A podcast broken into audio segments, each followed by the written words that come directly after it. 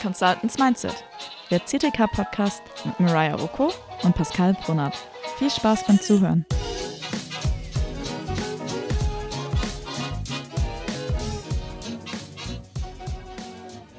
Hallo und herzlich willkommen zu unserer allerersten Folge. Ich bin Pascal Und ich bin Mariah. und heute soll es um das Thema Innovation gehen. Wir werden daraus eine Art Reihe machen mit verschiedenen äh, Oberthemen und heute soll es insbesondere um so eine grobe Einführung gehen über die Themen technische Innovation und soziale Innovation und inwiefern die in, gewissen, in gewisser Weise Hand in Hand gehen, inwiefern sie einander sogar bedingen oder halt unterstützen, unterstützen können. Ähm, wir fangen an mit einem kleinen Input dazu, was soziale Innovationen überhaupt sind. Und dann versuchen wir so ein bisschen Gemeinsamkeiten zwischen sozialen und technologischen Innovationen zu finden und Quintessenzen herauszuarbeiten, die vielleicht ganz interessant sind, wenn man denn Innovationen hervorrufen möchte. Bei technischen Innovationen ist es so, dass eine technische Erfindung erst dann zur Innovation wird, sobald es einen Markt dafür gibt. Im Vergleich dazu bei sozialen Innovationen ist es dann mit einer Erfindung dann zu einer Innovation, wenn sie überall routinisiert eingesetzt wird oder flächendeckend institutionalisiert wurde. Soziale Innovationen zeichnen sich dadurch aus, dass sie eine neue Reihenfolge an, von Handlungen haben, sie in einem neuen Kontext entstehen. Wobei, die müssen gar keinen neuen Kontext haben tatsächlich. Wenn ich jetzt daran denke, an soziale Innovation, dann bedeutet das ja, okay, wir haben was, was vorher anders gemacht wurde, jetzt versuchen, weil wir einen anderen. Blickwinkel drauf haben, setzen wir die Handlungen in eine andere Aber der Reihenfolge Kontext oder bleibt gleich. was meinst du mit der Kontext bleibt gleich? Der Kontext, in dem diese Handlung gemacht wird. Also quasi zum Beispiel ähm, eine Arbeitsgruppe oder so.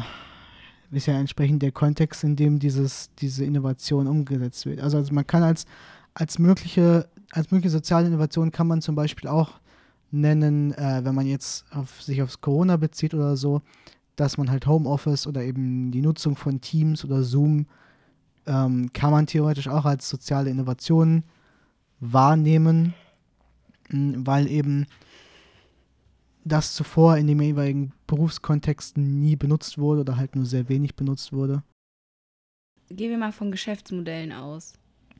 So. Ja.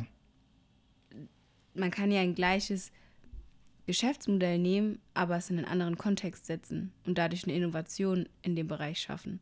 Für sich selber und Ja, sein aber, Unternehmen. ja, aber der Kontext, in dem diese Innovation dann umgesetzt wird, ist der gleiche. Also es verändert sich dann quasi nicht der Kontext, in dem die Innovation stattfindet, sondern die Innovation als solche. Also, ähm, dass wenn du ähm, ein Unternehmen, das schon ewig, äh, äh, das- fangen wir anders an, ein Unternehmen, das noch nie Zoom benutzt hat, Mhm. ähm, und dann auf einmal Zoom benutzt, dann bleibt der Kontext des Unternehmens ja gleich. Ja, aber Zoom ist ja keine Innovation in dem Sinne oder auch nicht, es ist eine neue Arbeitspraktik oder ein neues Arbeitstool. Ja. Und daraus können dann neue Prozesse entstehen, die dann eventuell als In- Innovation, interne Innovation beschrieben werden können. Ja. Weißt du, was ich meine? Weil wenn. Ich weiß gerade nicht, was ich für ein anderes Beispiel nehmen soll.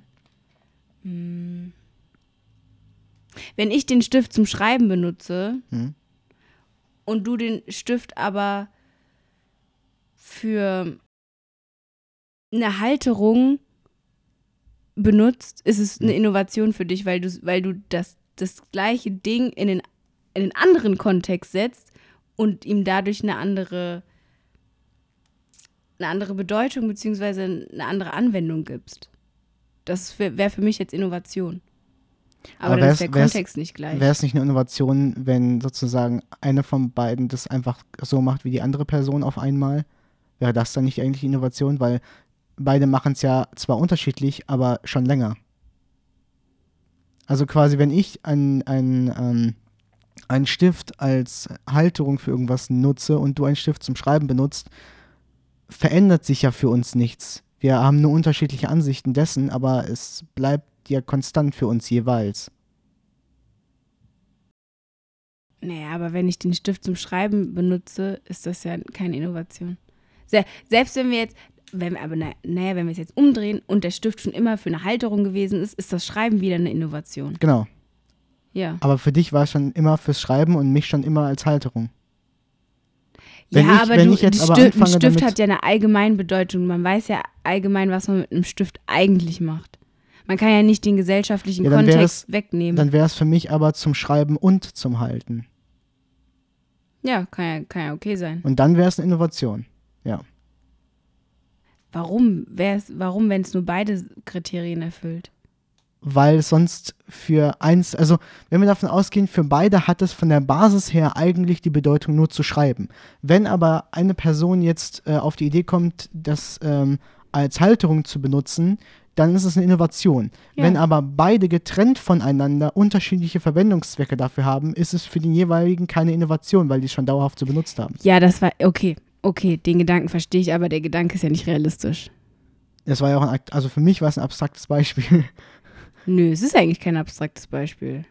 Weil jeder weiß ja, was unter einem Stift gemeint ist. Selbst wenn du jetzt Ja, du hast, in den also, Dschungelbusch gehst, weißt du, was, was kannst du fragen, okay, wofür benutzen wir einen Stift? Der wird dir nicht sagen für eine Halterung, sondern zum Schreiben. Ja, also ich habe gut, ich habe das Beispiel, das Beispiel jetzt so abstrakt verstanden, weil du meintest, okay, du verstehst es als, als Stift zum Schreiben und ich verstehe es als Stift als Halterung sozusagen. Achso, okay. Deswegen habe ich jetzt äh, gedacht, dass du es so abstrakt als Beispiel meinst. Ähm, Aber warte kurz, jetzt müssen wir kurz nochmal zurückgehen, weil wir haben jetzt immer noch die Frage geklärt, weil ich sage, der Kontext bleibt nicht gleich. Eigentlich ist es doch der Kontext, der die Innovation ausmacht. ähm, Beziehungsweise der neue Kontext.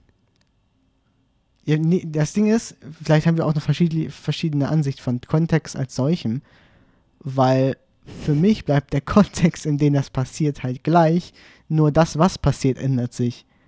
Also das Unternehmen bleibt das gleiche, nur das, wie das Unternehmen das handhabt, ändert sich. Kannst du ein Beispiel? Soll ich jetzt soll ich ein abstraktes, abstraktes äh, ja, äh. Stiftbeispiel nehmen? ja, Ähm, Beispiel. Also, wenn eine Person dieses, diesen Stift dauerhaft als normalen Stift benutzt, sozusagen, und dann merkt die Person aber, okay, ich kann den Stift auch als Haltung benutzen, dann bleibt der Kontext, in dem, er dieses, in dem die Person diesen Stift benutzt, gleich, nur die Art und Weise, wie sie den Stift benutzt, verändert sich. Der Kontext ist ja weiterhin, wo es auch immer sich die Person befindet, wie auch immer zu Hause oder so, ähm, also der Nutzungskontext als solcher bleibt gleich, die Art und Weise, wie das Produkt benutzt wird, verändert sich. Das Ding ist, okay, ich benutze, nein, ich benutze den Stift, okay, und dann benutze ich ihn als Halterung. Der Kontext von dem Stift, dass ich den Stift als Schreiben benutze, das ist, das ist doch der Kontext. Wenn äh, beim Das ist die ersten, Bedeutung, die du ihm zuschreibst. nein, das ist das, wofür ich ihn ursprünglich benutze. Oder wofür er ursprünglich gedacht ist. Was ge, eine, ist ja eine gesellschaftliche Konvention dahinter, die dir sagt, okay, der Stift ist zum Schreiben da. Und, aber du kannst jetzt nicht mit einem Stift einen Nagel in die Wand hauen oder eine Halterung bauen, theoretisch. Und dann muss man aber, weil das Ding ist, um den Stift in eine Halterung umzuwandeln, muss man ja andere Eigenschaften vom Stift sehen und diese anderen Eigenschaften dann wiederum einsetzen, weil es bringt dir ja nichts, ob, wenn deine Halterung schreiben kann oder nicht, das ist dir ja Wumpe Ja. sondern du siehst vielleicht, okay, das ist eine gerade einen Stab, I don't know, da kann ich was dranhängen. Das ist ja die Innovation. Die Idee, die mir gerade kommt, wäre, wenn du jetzt den, ähm, den Kontext mit einbeziehen willst, eher, ähm, dass du auf Basis des Kontextes nicht immer, aber zum Teil äh, es dir leichter fällt, andere Verwendungsweisen zu finden, die im Bezug auf den Kontext sinnvoller sind. Ähm, was aber nicht sein muss, dass der, dass der Kontext allein der Grund dafür ist, dass diese Innovation stattfindet. Also sagen wir, keine Ahnung, ähm, du hast deinen spezifischen Kontext dessen, dass du irgendwo zwei Haken hast oder so, die voneinander entfernt sind, die äh, kannst du in der Distanz so hinmachen, dass quasi der Stift da reinpasst als Zwischenhaken, wo du dann andere Sachen dranhängen kannst. Wie so eine Leiste quasi dazwischen. Mhm. Und diese Erfindung oder diese, diese Innovation bleibt im Endeffekt in Anführungszeichen nur dir überlassen, weil du allein diesen Kontext hast, dass du diese zwei Haken hast, die nebeneinander sind. Weil das für dich dann quasi offensichtlicher ist. Aber ähm, andere Sachen können beispielsweise auch ohne diesen Einflussfaktor entstehen, dass du, keine Ahnung, ähm, mehrere Stifte sind vorhanden, die sind aber überall auch mal vorhanden, mehrere Stifte so, und dann fällt dir auf, okay, ich kann mit diesen Stiften irgendwas draus machen. Das kann in mehreren Kontexten passieren, theoretisch. Oder halt auch in allen. Ja. Wobei, das ist jetzt aber auch insofern ein schlecht, in gewisser Weise vielleicht auch ein schlecht, schlechtes Beispiel, äh, weil die Tatsache, mehrere Stifte zu haben, ist ja auch ein für sich eigenes äh, Szenario. aber wenn man jetzt versucht, das auf ein ähm, Unternehmensbeispiel irgendwie zu ziehen, dass man mh, hm, mir fällt jetzt mittlerweile kein Beispiel Ich habe ein Beispiel. Ja. Wenn man zum Beispiel Marketingstrategien nimmt. Ja. So. Es gibt, Market, es gibt schon Marketingstrategien. Es gibt allgemeine Modelle. So. Ja. Ich habe mein Unternehmen und ich suche mir eins von diesen Marketingmodellen raus und übertrage das auf meine Firma und passe das aber an, so dass es individuell für uns und die Mitarbeiter passt. Dann ist das eine Innovation innerhalb des Unternehmens. Ja, weil das fürs Unternehmen neu ist quasi. Ja, genau. Ja. Ja. Kann man so verstehen, ja. Wobei es dann noch Aber der Kontext, okay, da bleibt der Kontext, aber da bleibt der Kontext gleich, wenn man ein Marketingmodell nimmt. Weil es ja immer noch fürs Marketing gedacht. Für mich wäre der Kontext das Unternehmen, in dem dieses Marketingmodell benutzt wird. Ja, geht auch. Und nicht das ja. Marketingmodell. Also quasi. Okay, ja. Aber das, das, das, also dann wird die, die Innovation von außen ja nochmal verändert, sozusagen. Also allein die Nutzung dieses, dieses Marketingmodells wäre ja eben entsprechende Innovation für das Unternehmen. Und zusätzlich zu dieser Innovation gibt es nochmal inkrementelle Anpassungen mhm. ähm, an der Innovation, um es quasi eine bessere Innovation zu machen für den eigenen Kontext. N nein, Inkrement. Äh, inkrementelle Inkrementelle, ich sage das Wort richtig, ne? In inkrementelle Innovation, das sind Anpassungen Inkre quasi. Ja, genau. Aber die werden ja am Geschäftsmodell gemacht. Ja, in dem Fall muss es ja anhand, des, Oder an, anhand der Situation passen, des Unternehmens und so weiter. Weil in dem Fall sind wir ja bei, einem, bei einer Marketingstrategie und die Marketingstrategie muss ja passen auf das Produkt und die Firma und so weiter. Ja, und deshalb wird, werden inkrementelle Anpassungen in der Strategie gemacht, in dem Modell. Ja, ja. Ja. Ja. Okay. Du hast gerade eben was anderes gesagt. Was habe ich denn gesagt? Du hast gesagt, es werden inkrementelle Anpassungen im Unternehmen gemacht. Nee, nee, an der, an der Innovation. Ja. Und die Innovation ist ja in dem Fall die, ähm, die Strategie. Ja, okay. Wenn wir jetzt nochmal auf Zoom als Beispiel zurückkommen. Im Endeffekt ist Zoom ja nicht nur eine, also im Endeffekt ist Zoom ja eine Mischung aus der technischen und sozialen Innovation, weil es ja im Endeffekt, nicht, also was ist nicht nur Zoom, aber Videotelefonie als Ganzes, ähm, ist halt komplett neu im Vergleich zu vorher, von der technischen Situation her, aber halt auch von der sozialen Situation her, dass du die jeweiligen Leute sehen kannst, mit denen du über längere äh, Entfernungen sprichst und so weiter, dass du ihre Gestiken, Gestiken, Mimiken und so weiter äh, erkennen kannst. Ja, aber das ist ja eigentlich bei den meisten Innovationen so, dass, dass als erstes die technische Innovation kommt und daraus resultieren sich soziale Innovationen. Einfach weil die technische Innovation natürlich neue Handlungsmöglichkeiten mit sich bringt und erwe erweiterte Handlungsmöglichkeiten. Wobei wäre da nicht eher ähm, dass die technische Innovation entsteht aufgrund des Bedürfnisses nach einer sozialen Innovation? Nein. Also in dem Fall quasi, ja, ähm, ich, das Bedürfnis danach, ich würde die Person gern sehen, während ich telefoniere und dann wurde quasi dieses Ding erfunden. Ja, bei Zoom ist das der als Fall. Ein Beispiel. Ja, genau, als Beispiel. Okay. Oder ja, Zoom, wir naja. nehmen immer Zoom als, als mhm. quasi die Innovation, aber Zoom ist im Endeffekt einfach nur das große Unternehmen. Mhm. Äh, so, ich meine, Videotelefonie gab es ja schon vorher auch. Ja, mm, hm, also prinzipiell glaube ich, es kommt immer die technische Innovation als erstes, weil technische Innovationen sind nicht nicht daran orientiert, was die sozialen Wünsche oder Bedürfnisse sind, sondern wir leben in einer kapitalistischen Welt. Es ist immer Rationalismus, Pro Profit. Aber was ist, mehr. wenn der Profit auf sozialem Bedürfnis basiert? Also wenn quasi, Ja, das ist doch was, was wir gerade leben, oder? Nein, also im Sinne von, ja, na, ja, aber das, das will doch äh, theoretisch deiner Aussprache äh, Aussage widersprechen. Also nach dem Motto, ähm, der, äh, die Käuferschaft, die Nutzer hätten gern so und so dieses Erlebnis, also stellen wir dieses Erlebnis so und so her. Aber meistens wissen die das ja gar nicht vorher, ob die das wollen oder nicht. Außer die machen vorher eine umfassende Na Nachfrageforschung bzw. Marktforschung. Ja. Was die wahrscheinlich dann irgendwann machen, aber die Idee, die Innovationsidee kommt als, kommt als allererstes. Ja, aber sie basiert ja dennoch auf, also Ein sie, Problem. Ja. ja, beziehungsweise auf einer Nachfrage auch einfach, weil ja sonst würde keiner Geld investieren und Nein, nach, auf einem Problem, nicht nach einer Nachfrage. Weil du weißt vorher eigentlich stimmt. nie, ob du, ob du jetzt einen Markt dafür hast oder nicht.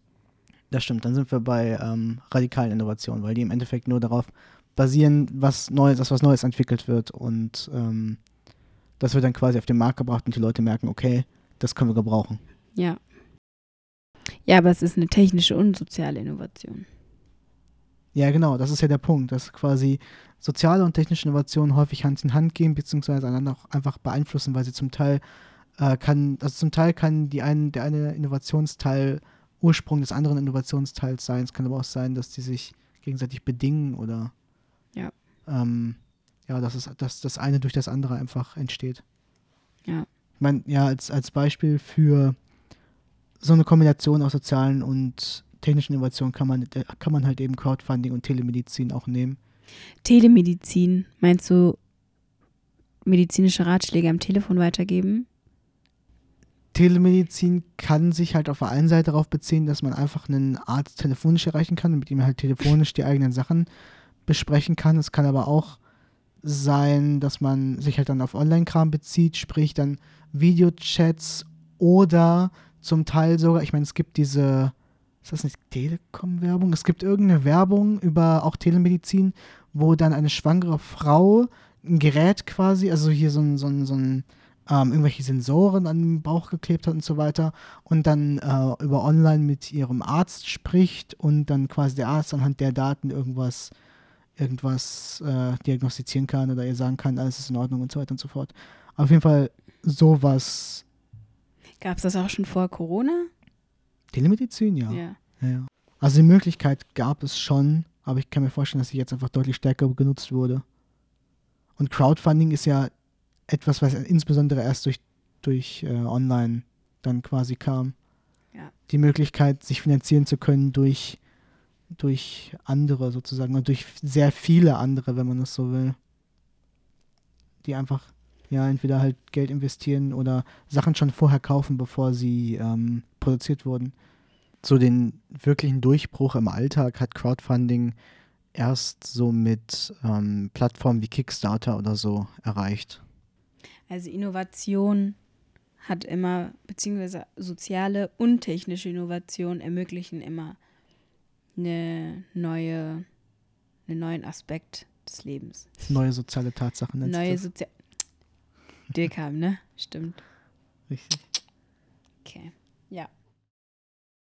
Wenn wir mal an dem Beispiel bleiben, okay, wir, wir wollen eine Innovation in einem Unternehmen auf, auf den Weg bringen. Was muss denn passieren, damit diese Innovation auch fruchtet? Weil es reicht ja nicht nur, die, sagen wir jetzt, die technische Innovation, sagen wir einen 3D-Drucker zum Beispiel, hinzustellen und zu sagen, so, das ist ein 3D-Drucker, nutzt den mal.